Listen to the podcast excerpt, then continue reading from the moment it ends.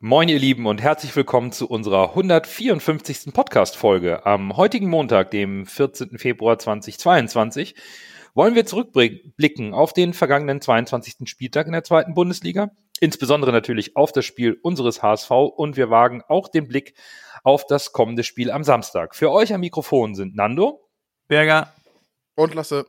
Wir sind euer Volksbackgeflüster. Schön, dass ihr dabei seid. Moin, moin, Hamburg, meine ich mag dich so derbe gerne. Deine Menschen, dein Gewöhn, so wunderschön. Moin, moin, moin, Hamburg, deine Straßen, ordentlich Wasser, was ein Hafen. Und in hundert Jahren werde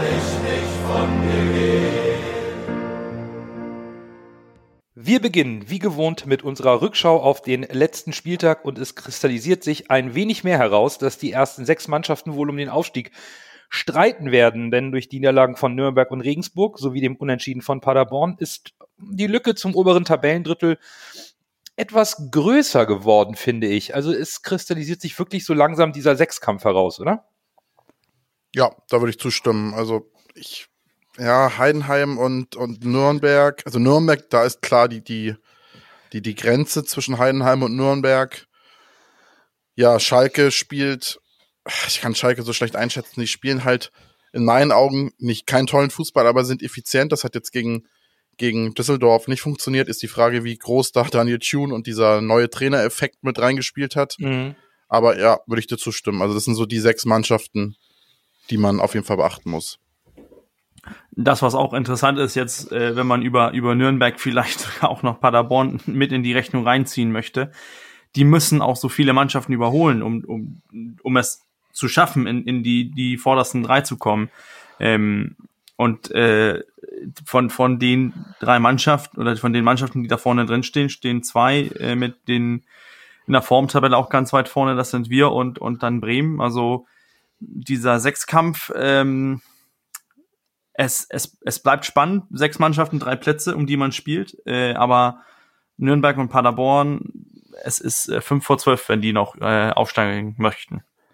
Und wenn man nochmal aufs untere Ende der Tabelle schaut, finde ich es auch sehr interessant. So Ingolstadt und Aue sind etwas abgeschlagen, also auch wegen dem Torverhältnis sehr deutlich.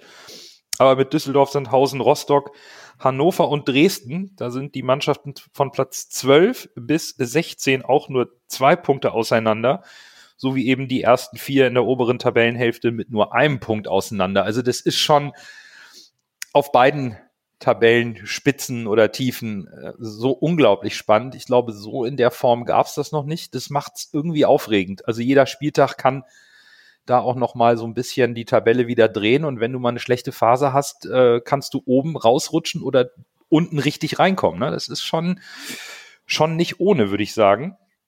Und umso wichtiger war es dann, glaube ich, dass unser HSV am vergangenen Samstag gegen Heidenheim, einen der direkten Konkurrenten, gewonnen hat. Und äh, bei den Aufstellungen müssen wir, glaube ich, gar nicht so viel sagen. Es war für alle klar, Sonny Kittel rückt in die Startelf für Kin Zombie.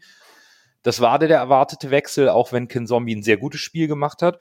Und Frank Schmidt hat bei Heidenheim ja auch nur die Rechtsverteidigerposition eigentlich getauscht. Busch wieder rein für besser. Hüsing wieder zurück als Stammspieler in der Innenverteidigung nach seiner Corona-Infektion. Beide Mannschaften also eigentlich in Bestbesetzung. Und ähm, ich, für mich war es auch wenig überraschend in der ersten Halbzeit, dass es da keine Wiederholung des HSV-Spiels in Darmstadt gab. Denn äh, Heidenheim hat von Beginn an die volle Laufstärke und Intensität reingehauen, insbesondere in den ersten zehn Minuten. Und da dem HSV das Leben auch so richtig schwer gemacht lasse, oder? Ja, das war das erwartet schwere Spiel, was, was wir eigentlich schon fast vorausgesagt haben. Das war halt Darmstadt, wie gesagt, laufintensivste Mannschaft der Liga. Haben sie gezeigt, warum sie da bei diesen Statistiken ganz oben stehen. Dauerhaftes Pressing. Es war schon, also war nicht leicht, sich da reinzuspielen. Das war ein richtiges, richtige, man musste sich richtig reinkämpfen, ja. Also ähm, wir hatten das ja so, wir hatten ja diese diese Frage so ein bisschen im Raum gestellt, was was können wir erwarten? Äh, entweder diese kompakte äh, Heidenheimer Mannschaft, die viel verschiebt, oder das hohe Pressing. Und irgendwie hat, hat Frank Schmidt es hinbekommen, äh, beides ein bisschen zu zeigen. Mhm. Denn auf der einen Seite ist man verdammt äh, aggressiv auf uns zugelaufen.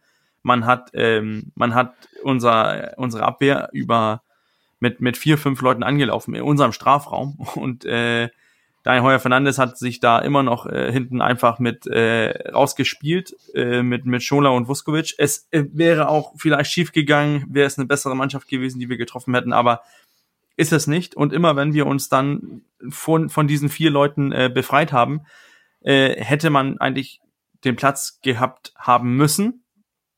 Aber den hatte man nicht, weil ähm, sobald Darmstadt, äh, nicht Darmstadt, sobald Heidenheim gemerkt hat, oh, unser Pressing geht, äh, geht äh, läuft ins Leere, haben die sich ruckzuck zurückgezogen und in diesen ähm, sehr strammen 4-1-4-1 gestanden. Und äh, das muss man auch äh, Heidenheim, äh, diese Disziplin, diese hart arbeitende Mentalität, äh, die muss man den, den Spielern von Heidenheim, äh, ich, ich, ich, ich finde das äh, lobenswert, das, was die da taktisch äh, geliefert haben. Absolut.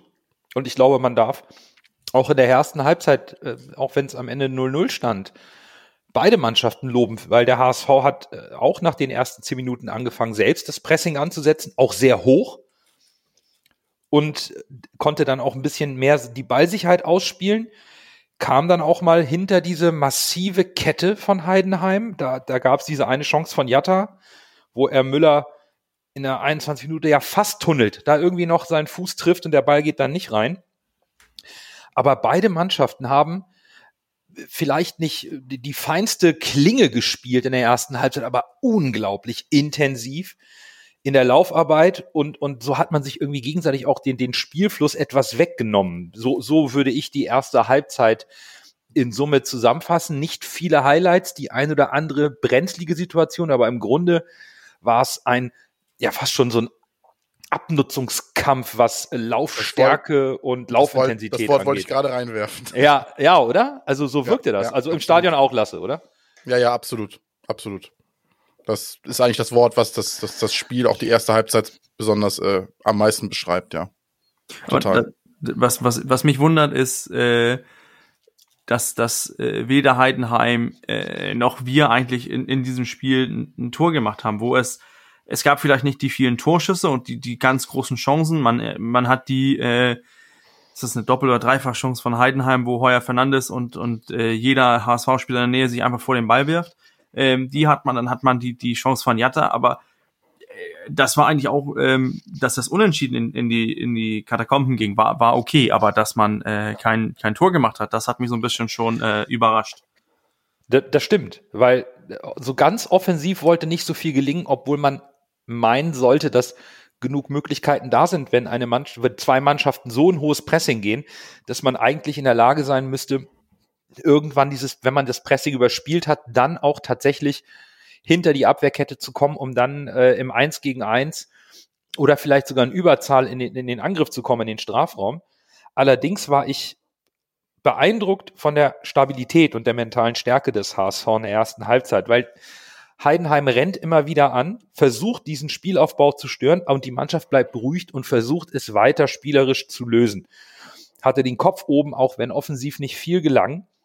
Und da ist mir in der ersten Halbzeit Robert Glatzel sehr positiv aufgefallen. Der kommt aus einem Spiel, wo er vier Tore macht und einen Hattrick da irgendwie in 13 Minuten kriegt er gefühlt, so sah es vom Fernseher aus, zwei Gegenspieler auf sich, die ihn in Manndeckung nehmen und er macht da die Bälle fest, nimmt jeden Zweikampf an und hat keinerlei Frust gezeigt, obwohl er offensiv überhaupt nicht in Erscheinung getreten ist. Das fand ich unglaublich beeindruckend, diese Stabilität der Mannschaft in der ersten Halbzeit beim HSV. Ja, das hat sich gefühlt auch irgendwie auf die, ich war ja nur im Stadion, auf die Zuschauer ausgewirkt. Ich habe jederzeit damit gerechnet, dass vielleicht irgendwelche Leute auch anfangen zu pfeifen, weil offensiv halt, es waren Ansätze da, also man war jetzt nicht komplett äh, katastrophal, sag ich mal, aber man hat gemerkt, dass, äh, dass halt Heidenheim uns das Leben schwer gemacht hat und der HSV sich dadurch nicht so gut entfalten konnte. Und äh, da großes Lob an die Zuschauer. Äh, da war dieses übliche, ja, jetzt kommen, fangen wir mal an zu pfeifen, uns gefällt das nicht, wir wollen mehr sehen, ja. wir, haben, wir haben bezahlt, wir wollen was sehen, das gab es irgendwie nicht. Und das äh, ist mir so positiv aufgefallen im Stadion. Was ich, was ich auch äh, glaube, ist, dass ähm, weil wir jetzt die Spiele auch gewinnen und da stehen in der Tabelle, wo wir jetzt momentan stehen und ähm, dann, dann, dass die Leute eher das, dieses risikoreiche äh, Spielen von hinten raus, das akzeptieren die eher, weil es, ähm, weil es momentan gut läuft. Ich glaube, äh, hätten wir jetzt zwei Niederlagen mitgenommen, ähm, ich glaube, dann hätte man das äh, hinten rausspielen nicht so akzeptiert. Dann hätte man mehr gefordert nach vorne bolzen. Aber ich glaube, man hat ja gesehen letzte Saison unter Tune, dass das nach vorne bolzen hat auch nicht geholfen. Also ich finde, ja. Ich mag, ich, ich persönlich mag es ja auch, dass man sich hinten rausspielt, weil du dadurch den, den Gegner immer zum ähm, dazu zwingst, sich zu irgendwas zu verhalten. Und wenn du das erste Pressing überspielst oder sogar das zweite Pressing auch überspielst, hast du immens äh, viel Platz.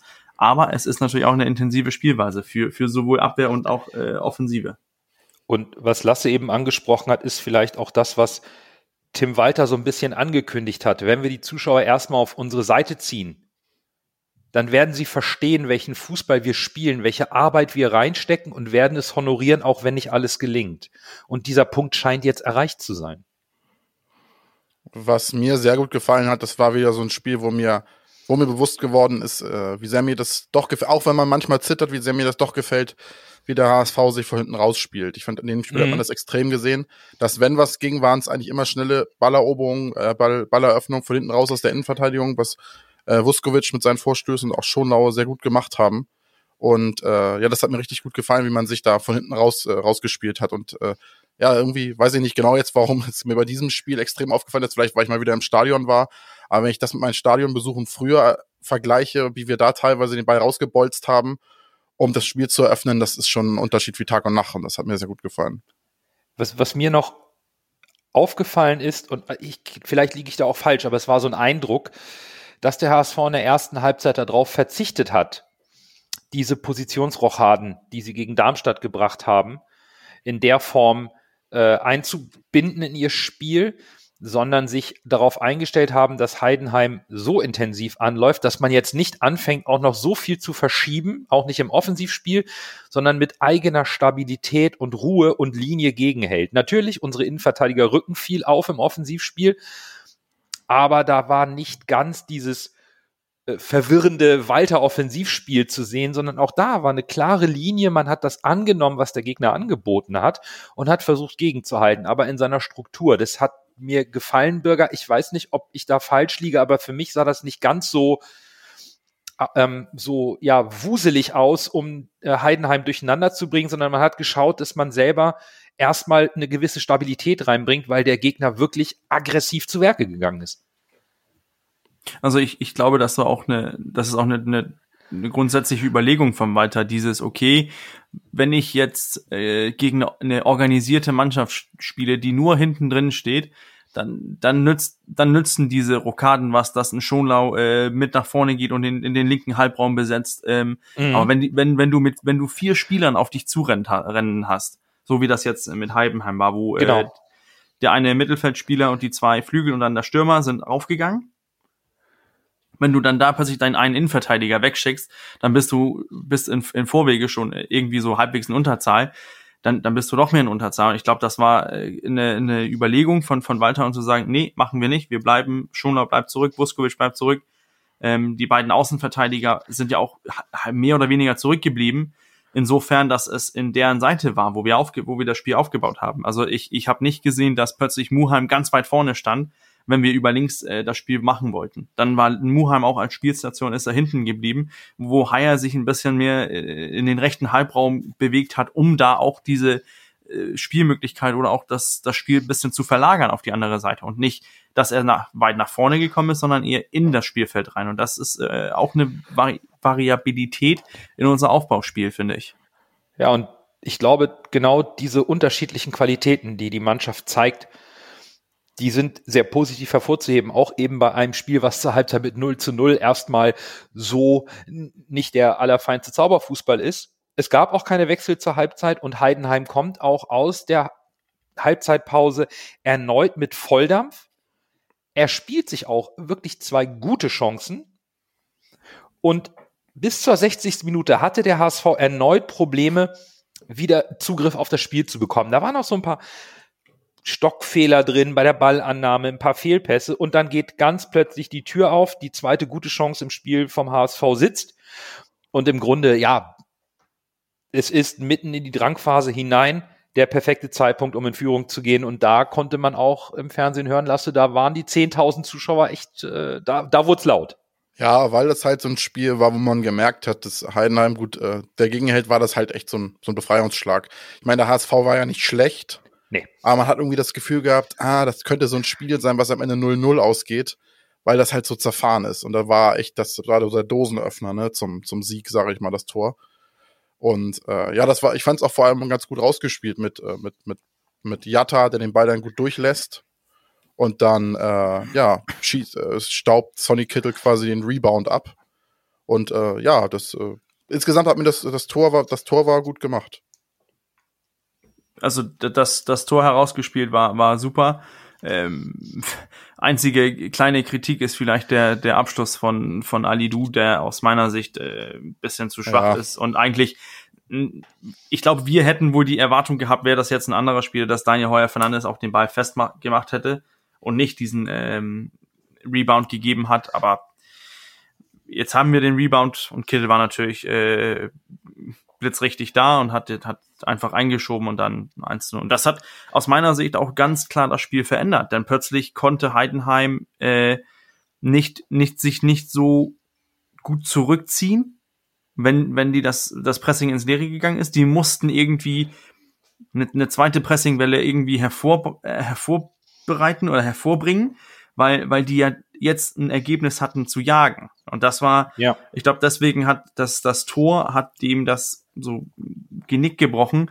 Genauso hätte ein, eine, ein Auswärtstor für Heidenheim hätte uns auch, äh, äh hätte uns auch sehr schwer getan.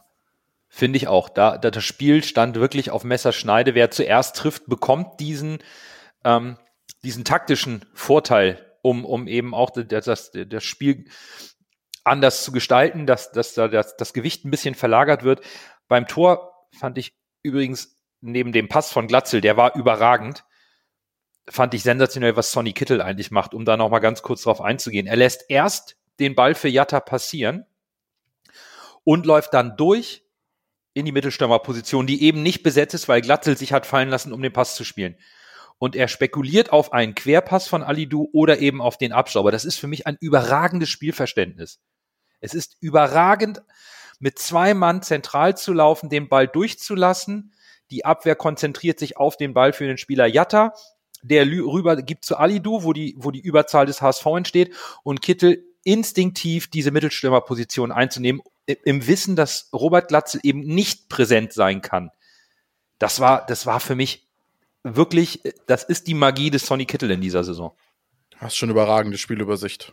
Aber nicht nur, nicht nur mit, äh, mit Sonny Kittel geht das. Wir hatten das ja letzte Woche auch angesprochen, dass immer, wenn sich, äh, wenn Glatze sich tief fallen ließ, um den Ball äh, festzumachen und so, dann hat, dann ist Kin Zombie ist immer in diese Position gelaufen, in die Schnittstelle zwischen den zwei Innenverteidigern, ja. damit er auch, damit diese, du hast das eben gesagt, diese, diese Stürmerposition besetzt war, obwohl Glatze, unser nomineller Stürmer, äh, weiter hinten war im Spielfeld. Also das ist, ähm, ich glaube, das, das hat die Mannschaft so ein bisschen verinnerlicht, dieses, dass es kann sein, dass ein Spieler aus seiner Position weggezogen wird.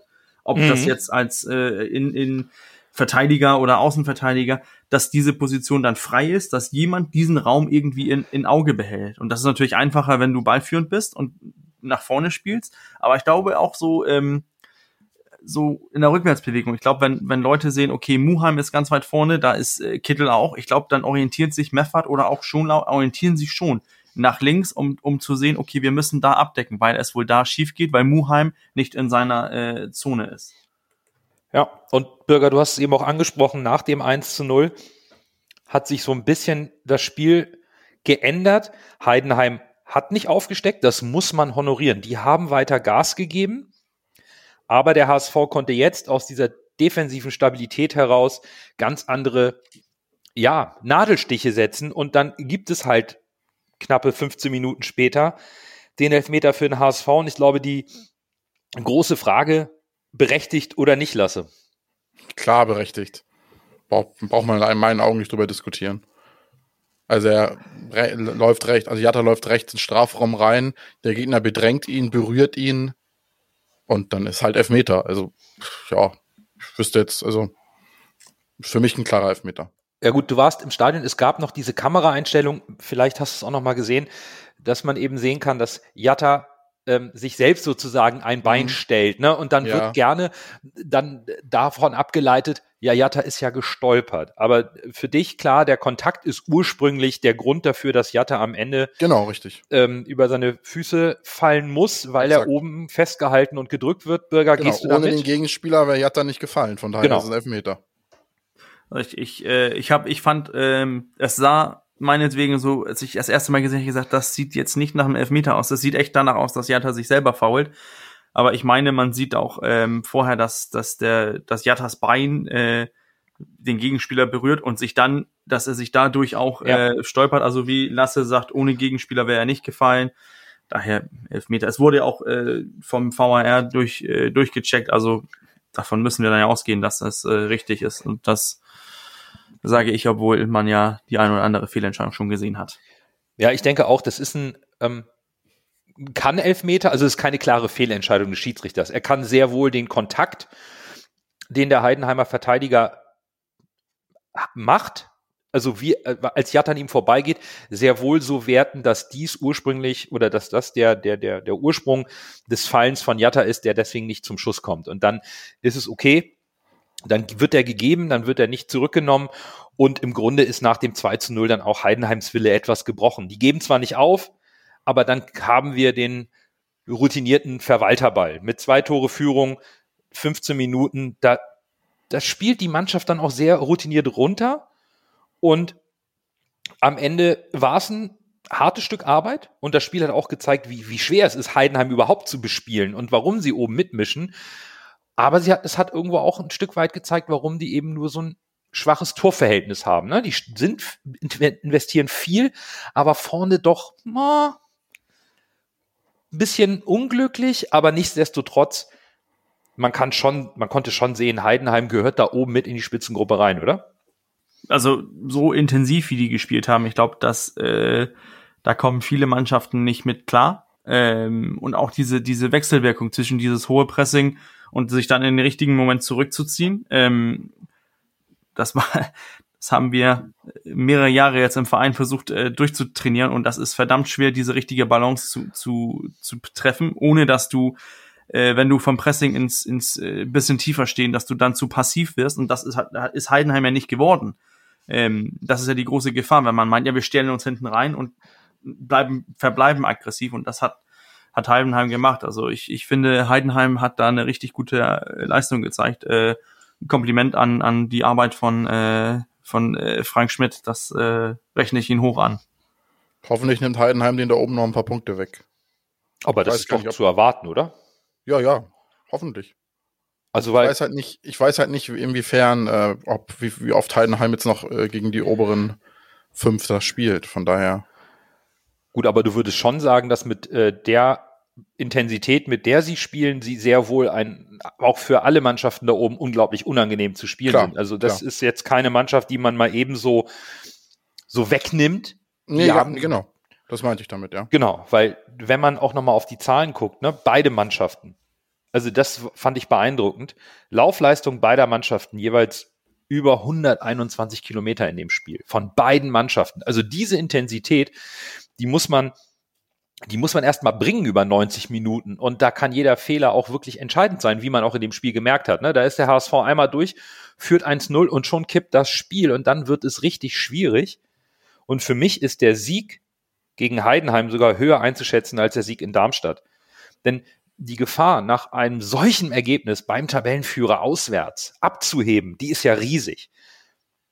Aber dann dieses intensive Spiel und den Gegner so anzunehmen und geduldig bis zum Ende das eigene Spiel durchzuziehen, auch wenn nicht alles gelingt, ist für mich ein unglaubliches Zeichen von spielerischer und mentaler Stärke und Stabilität. Das hat mich massiv beeindruckt. Das war eine super reife Leistung vom HSV.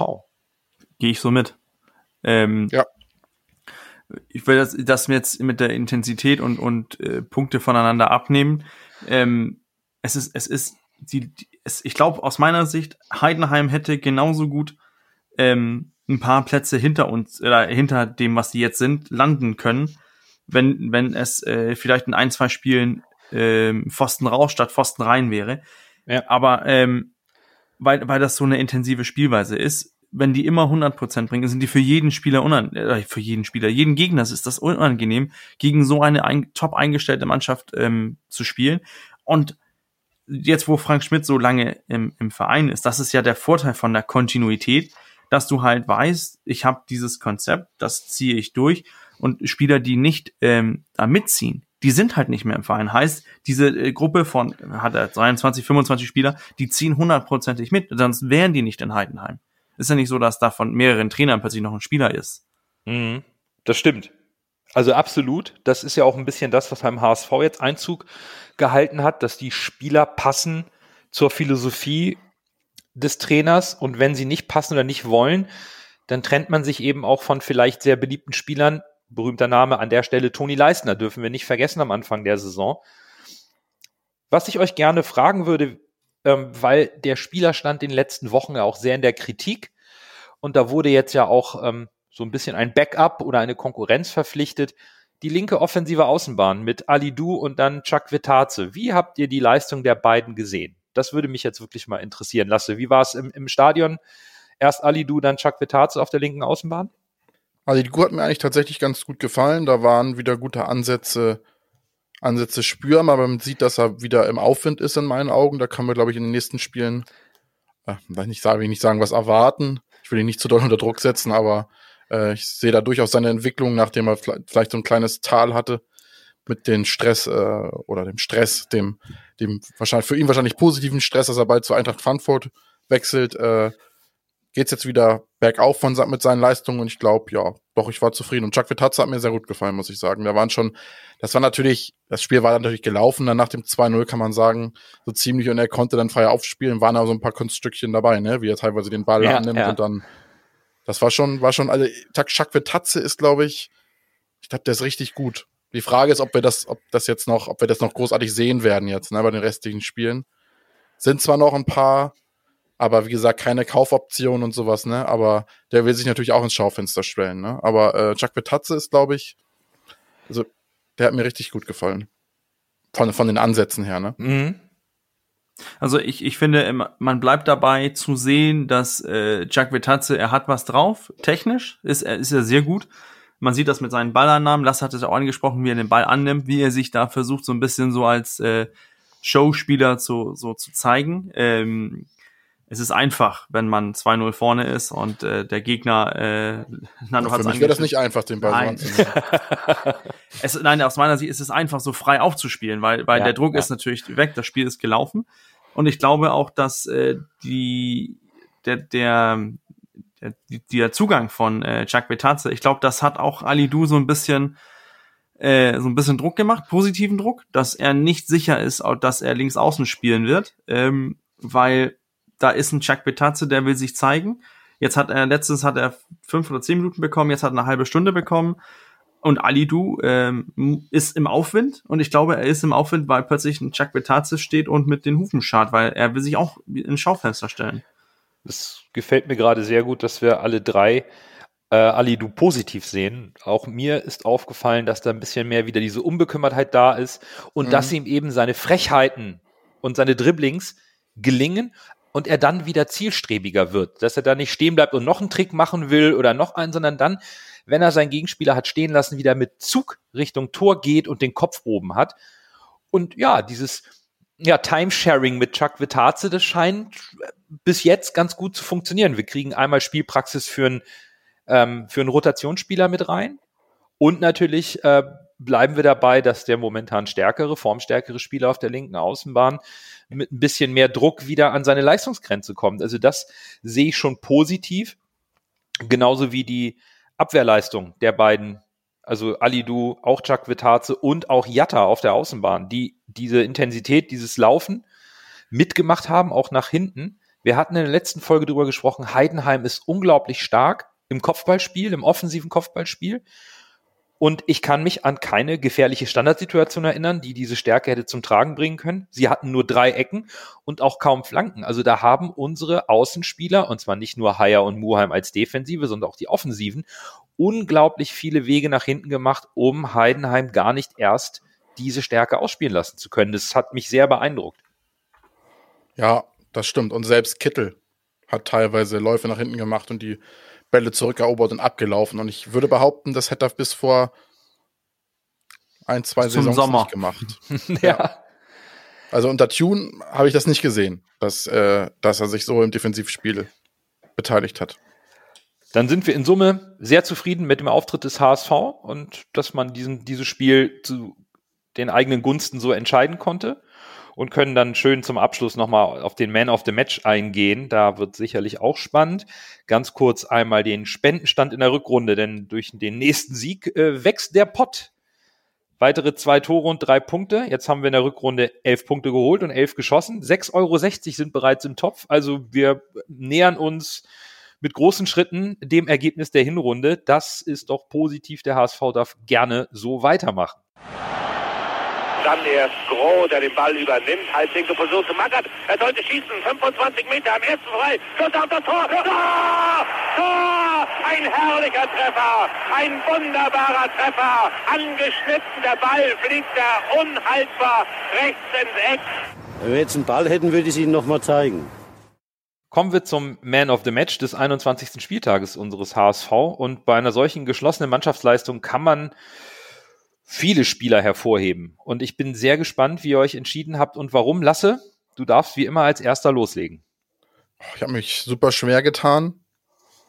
Und am Ende habe ich mich, äh, weil ich es schon wieder ein sehr stabiles Spiel fand und wie du vorhin gesagt hast, insgesamt so eine stabile Leistung, auch wenn man nicht da, gut reinkommt, ist das falsche Wort, ist halt schwer zu beschreiben, aber es ist, äh, es war am Ende ein verdienter Sieg. Man hat sich gegen einen, einen, einen unangenehmen Gegner durchgesetzt. Eigentlich ist der Heidenheim auch so ein bisschen Angstgegner, will ich nicht sagen, aber einer der Gegner, der uns eigentlich gar nicht liegt. Mhm. Von daher nehme ich mal stellvertretend äh, unseren Kapitän und habe Sebastian Schonlau genommen als Man of the Match.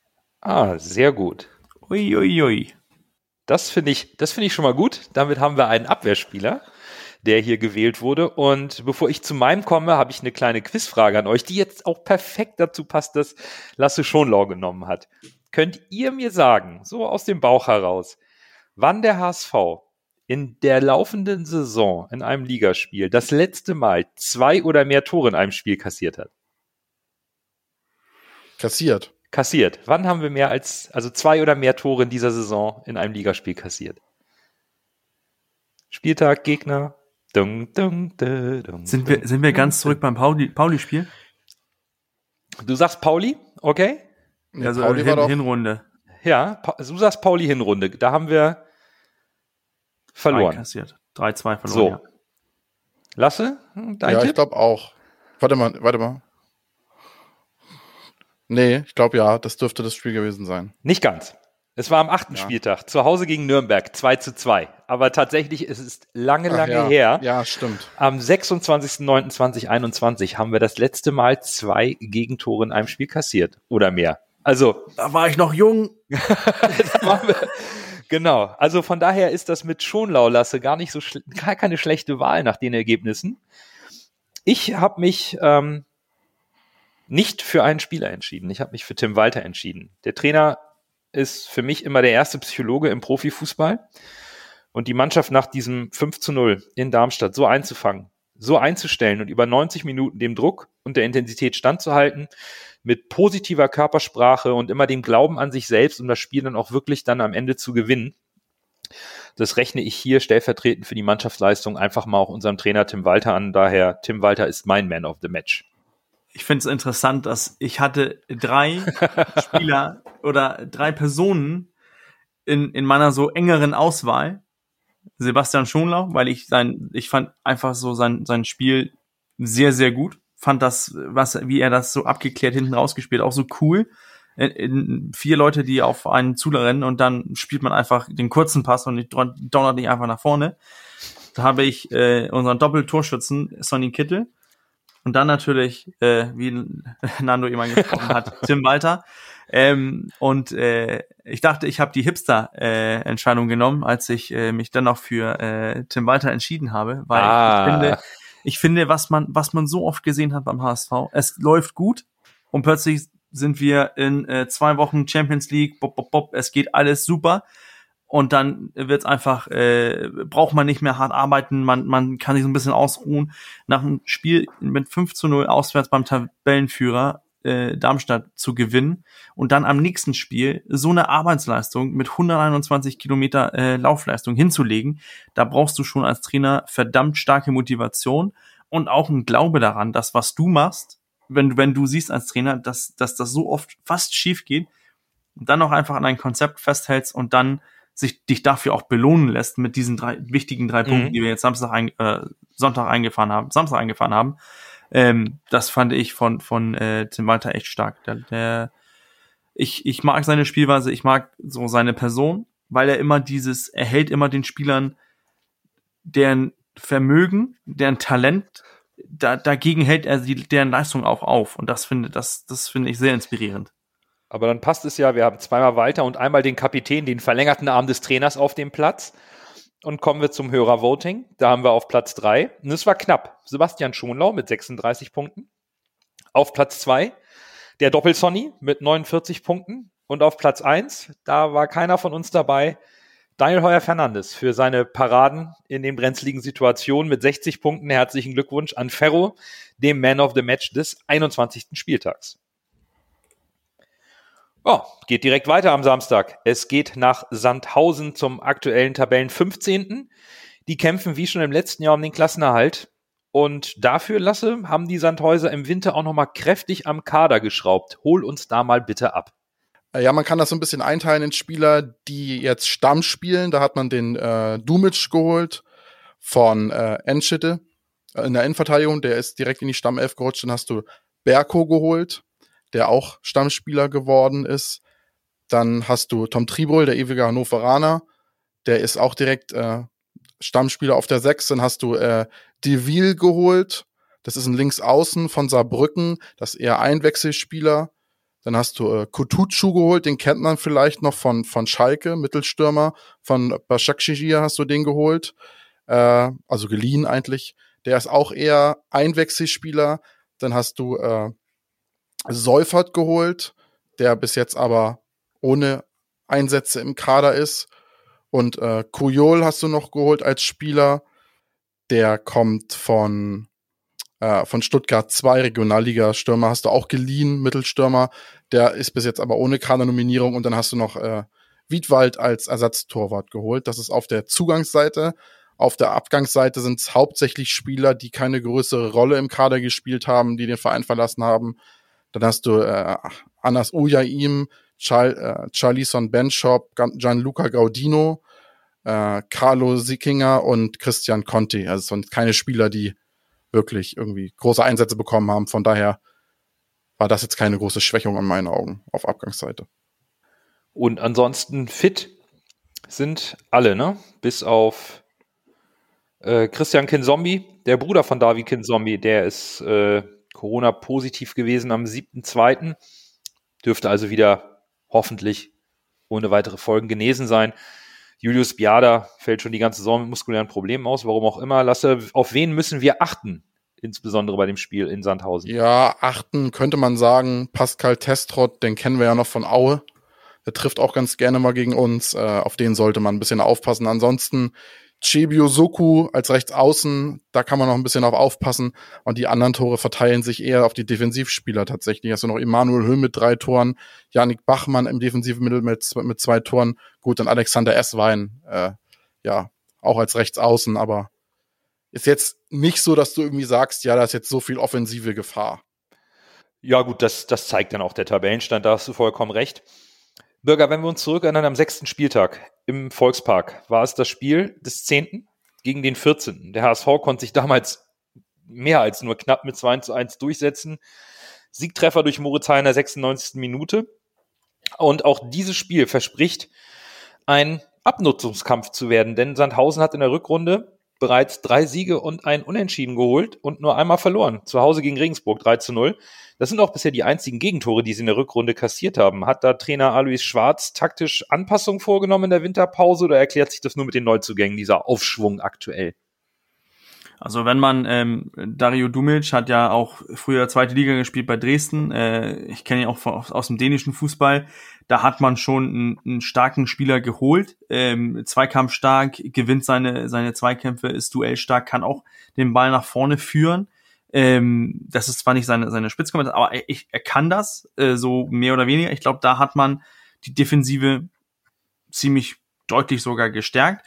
Und dann hast du ähm, mit, äh, mit Tom äh, Tribol hast du halt diesen dieses defensive Mittelfeld, diesen Ankerspieler. Ich glaube, das ist sehr wichtig, dass man, dass man so einen Spieler hat, diesen perfekten Ballonspieler. Wir haben ja äh, letztens drüber gesprochen über, wie wichtig Meffert ist für uns, ähm, weil man nicht mehr diesen äh, diesen ähm, äh, falsch eingesetzten äh, wie Mangala, der sich als Zehner gesehen hat, auf der Sechs gespielt. Da hast du äh, Adrian Fein, der eigentlich Achter ist, aber spielt auf der Sechs. Hier hast du wiederum einen ganz klassischen Sechser in dieses 4-1-4-1-System, was äh, Sandhausen spielt, wird sehr wichtig.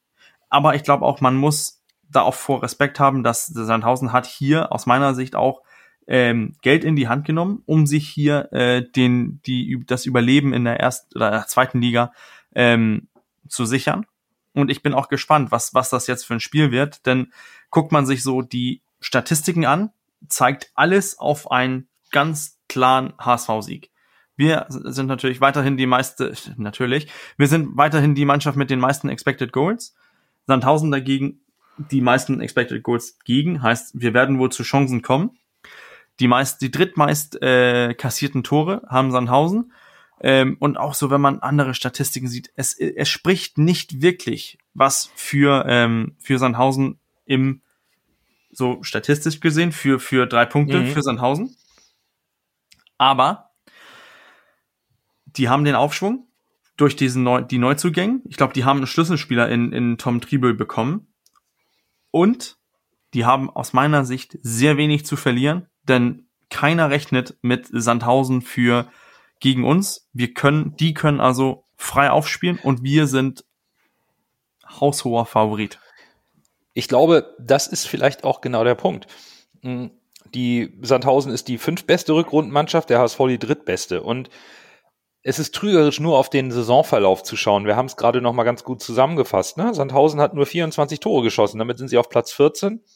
Mit 39 Gegentoren ist es die drittschlechteste Abwehr der Liga. Die schlechteste Passquote in der bisherigen Saison. Läuferisch sind sie die schwächste Mannschaft aller 18 Clubs. Das zeigt irgendwo einen Qualitätsunterschied. Aber Bürger, du hast es gerade gesagt, ne? so einfach ist Fußball eben nicht. Die sind im Aufschwung und lasse, ich glaube, wir laufen hier erneut in dieser zweiten Liga in eine klassische Falle rein, wenn wir Sandhausen komplett unterschätzen. Ich würde Sandhausen gar nicht unterschätzen, weil das wäre jetzt eigentlich wieder so ein typisches Bananenschalenspiel ja. für den HSV. Und wenn nicht Tim Walter Trainer wäre und nicht die vorige Saison jetzt nicht, also die bisherige Saison mich nicht Lügen gestrafen würde, würde ich auch sagen, wir verlieren das. Aber momentan äh, vertraue ich eigentlich sehr auf den HSV.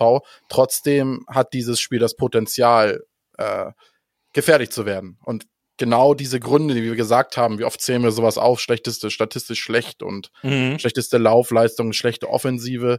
Es wird, glaube ich, auf jeden Fall, ich, ich könnte mir vorstellen, dass es ein ähnlicher Abnutzungskampf wird wie gegen Heidenheim, weil Sandhausen mit, mit, mit Dennis Diekmeyer als Kapitän, ist ja auch noch ein Punkt. Ja. Die werden wieder alles reinwerfen, den, den HSV, dem HSV ein Bein stellen, zu stellen. Die wollen sich auch nicht nachsagen lassen, dass sie jetzt den HSV passieren lassen, damit, dass wir, damit wir auf, eventuell aufsteigen oder so. Ne? Nein, das, das, also, das äh, geht gar nicht. Das wollen die sich, glaube ich, auch nicht vorwerfen lassen. Und die wollen natürlich auch ihren, ihre, ihre positive, ihre positive Bilanz jetzt der letzten Spiele fortsetzen. Die absteigen, absteigen wollen die auch nicht. Und die wissen auch, wie knapp das unten drin ist. Mhm. Von daher, äh, ich glaube, wir haben gute Chancen, das Spiel zu gewinnen, aber man muss da wirklich tierisch aufpassen.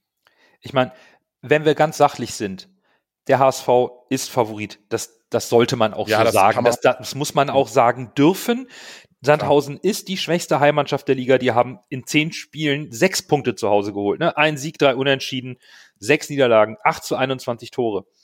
Und ohne Sandhausen unterschätzen zu wollen, würde ich gerne einen Gedanken hier als erstes mal mit euch diskutieren, weil ich glaube, dass der in vielen Köpfen ist, aber wahrscheinlich nicht bei Tim Walter. Nichtsdestotrotz.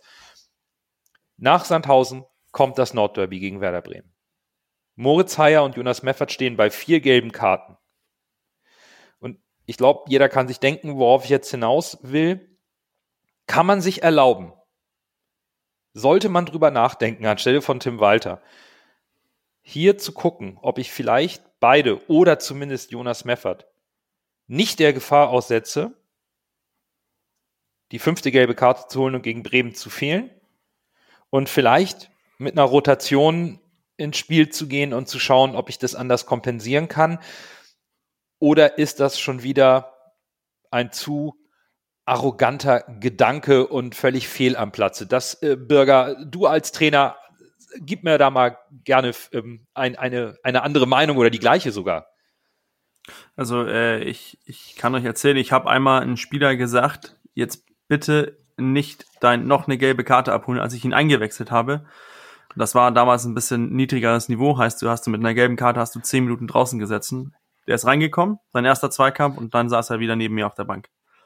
Ähm, Rot hat er bekommen wahrscheinlich. nee, nee, nee, dann doch nur gelb, aber direkt rein, direkt wieder raus. Das war äh, ja und ich das deswegen, also ich glaube, ich, ich würde als Trainer darauf nicht eingehen. Die Spieler, die Spieler Oh, okay. sollten das äh, aus meiner Sicht im Spiel nicht ähm, nicht im, im Kopf behalten. Okay, gehe ich jetzt hier in Freistoß, gehe ich hier nicht, dann dann läufst du aus meiner Sicht ähm, ein anderes Risiko, dass zum Beispiel ein Meffert sagt, ah, dann gehe ich nur mit 80 Prozent in den Zweikampf rein. Und äh, aus meiner Sicht, wenn du das dann plötzlich machst, dann steigt der Risiko für Verletzungen. Und dann hast du ihn nicht nur ein Spiel weg, sondern hast du ihn mehrere Spiele raus. Daher, ich würde es nichts ändern. Ich würde einfach weitermachen. Ähm, man hat gesehen, man war auch, oh, Kittel ist weg, was machen wir gegen Darmstadt? Das hat kein Zombie super gelöst. Jetzt, wenn Meffert äh, weg ist, ähm, wieso sollte man, man hat gesehen, David ist äh, gegen Heidenheim reingekommen, ist auf die 6 gegangen. Haben wir mit einer Doppel-6 gespielt, mit ihn und Meffert. Ähm, wie, ähm, wieso sollte entweder David oder Ken Zombie oder vielleicht sogar Reis das auch nicht lösen können, wenn, wenn Meffert nicht mal, mal nicht da ist? Also, wir können ja nicht die ganze restliche Saison immer drauf sagen, oh, Meffert muss aufpassen, Meffert muss aufpassen. Ähm, irgendwann holt er sich die fünfte Gelbe und ob das jetzt gegen Sandhausen ist oder dann gegen Bremen, wir brauchen ihn, egal was jetzt gegen Bremen oder auch Sandhausen ist. Also aus meiner Sicht würde ich einfach äh, volle Kapelle auch gegen Sandhausen machen. Und was macht der Trainer Lasse, wenn er vor dieser Entscheidung steht und sich das Oh, das anschaut? ist eine ganz, ganz schwierige Entscheidung. Auf der einen Seite kannst du dir auch nichts davon kaufen, wenn du sagst, du willst Meffert für das wichtige Derby schon gegen Werder, was definitiv das schwerere Spiel wird, weil ich da einen Knüller erwarte. Hm. Aber ja, bringt dir auch nichts, wenn du dann äh, versuchst, die Spieler zu schonen, dann verlierst du gegen Sandhausen. Äh, dann verlierst du halt gegen den leichteren Gegner auch die Punkte. Von daher, Also du würdest hier auf ja, dem psychologischen schwierige Entscheidung. Es, es hat beides seine Pros und Co- Cons. Also äh, ich könnte mir durchaus vorstellen, dass David vielleicht gegen Sandhausen auf der 6 steht. Auch um ihm vielleicht äh, mal einen Einsatz zu geben. Man hat das Äh. ja in, in, in, der, in der Pause, Länderspielpause hat man das ja getestet und auch im Winter, Wintertrainingslager hat man das ja versucht, dass David auf der 6 spielt. Also, und es hat mich auch gewundert. Ich, ich dachte eigentlich, dass äh, jetzt, wo man ihn in der 90. eingewechselt hat, dann hat man eine Dreierkette gesehen. Ähm, aus meiner Sicht, korrigiert mir, wenn ihr was anderes gesehen habt, auch Lasse, wenn du im Stadion warst, ähm, aus meiner Sicht ist David einfach äh, auf eine Doppel-6 gegangen, da hat man ein 4-2-3-1 gespielt mit Kinzombie als klarer Zehner und Kaufmann vorne. Also warum Mhm. ich, warum ich diesen Gedanken hatte, ist tatsächlich gegen, gegen Bremen ähm, volle Kapelle zu haben, im bekannten System zu spielen und ich möchte Sandhausen überhaupt nicht Unrecht tun. Aber ich glaube, eine, eine Umstellung oder eine kleine Personalrotation kann man sich eher gegen Sandhausen erlauben als gegen Werder Absolut. Bremen. Auf der anderen Seite verstehe ich die Argumente zu sagen, warum jetzt die Stärke, auch die mentale Stärke, die Psyche der Mannschaft in irgendeiner Art und- Art und Weise durcheinander zu bringen und äh, Spieler rauszunehmen, die eigentlich unersetzlich sind und unangefochtene Stammspieler und wichtig sind für die Stabilität, nur aufgrund der Gefahr der fünften gelben Karte. Auf der anderen Seite bei Moritz Heyer kann man natürlich sagen, Jumbo ist ja auch wieder fit. Ne? Also klar, kann man jetzt, ist ein anderer Spielertyp. Ich habe eben diesen Jonas Meffert immer im Hinterkopf, den, den kann ich mir einfach aus dieser Mannschaft nicht wegdenken. Und ja, es wäre halt, aber wie gesagt, es ist natürlich immer, man, man, dieses Damoklesschwert der fünften gelben Karte schwebt halt immer mal über einem der defensiven Anker. Das ist ganz normal. Und ich bin sehr gespannt. Tim Walter schätze ich aber tatsächlich auch so ein, dass er sagt, das ist mir egal. Ich schaue von Spiel zu Spiel und die Besten, die ich habe, spielen. Die, die sich im Training anbieten und die die Leistung bringen. Das würde ich auch denken. Ich glaube, das ist der Ansatz von Tim Walter. Wobei natürlich der Ansatz zu sagen, wo rotieren, wenn nicht gegen Sandhausen als schlechteste Heimmannschaft, äh, ist ja schon ein legitimer Punkt. Ne? Ja. Trotzdem ist es natürlich am Ende eventuell genau das Falsche, wie man es dann immer macht. Ne? Ja. Also, ja, wir rotieren jetzt gegen die in unseren Augen vermeintlich schwachen Gegner und machen die dadurch stark. Ne? Also, äh, ja, schwierig. schwierig. Aber besonders, wenn du guckst, äh, ich, ich verstehe auch, wo Nando hin willst, wenn man guckt, die letzten fünf Spiele von, äh, von Sandhausen, das sind, ist äh, 2-2 gegen Kiel, 1-0 Auswärtssieg in Düsseldorf, dann hast du gegen Regensburg, äh, zum Au- Rückrundenauftakt damalige noch in, in einer Spitzengruppe dabei, 3-0 verloren, gegen Aue gewonnen und gegen KSC gewonnen. Also gegen, gegen, gegen die einzige Top-Mannschaft, in Anführungszeichen, die, gegen die sie gespielt haben, haben sie auch so das Ergebnis raus ziemlich klar verloren. Ich verstehe schon, wieso man dann sagt, hm, vielleicht könnten wir uns da ein bisschen äh, sparen und sagen, wir, wir, wir lassen Meffert außen vor. Ich würde es aber nicht machen. Dann sind wir einfach mal gespannt, wie Tim Walter sich in der Pressekonferenz gibt. Da wird es bestimmt Fragen geben von den äh, Pressevertretern, zu denen wir leider noch nicht gehören. wir müssen da nochmal mit Philipp sprechen, glaube ich. Da, da sollten wir auch mal Fragen stellen dürfen. Und wie Tim Walter dann am Ende am Samstag aufstellt. Da hoffen wir auch auf die Rückkehr von Anzi Suhonen. Mal schauen, wie weit Joscha Wagnoman ist und dass sich keine weiteren verletzen. Dann könnten wir einen ganz guten Endspurt für die letzten zwölf Spieltage hinlegen. Und dann soll es das auch für diese Woche und diese Folge gewesen sein. Der Fokus geht auf den kommenden Samstag, auf das nächste Spiel. Vielen Dank fürs Zuhören. Natürlich hören wir uns nächste Woche wieder. Bis dahin, bleibt gesund und nur der HSV.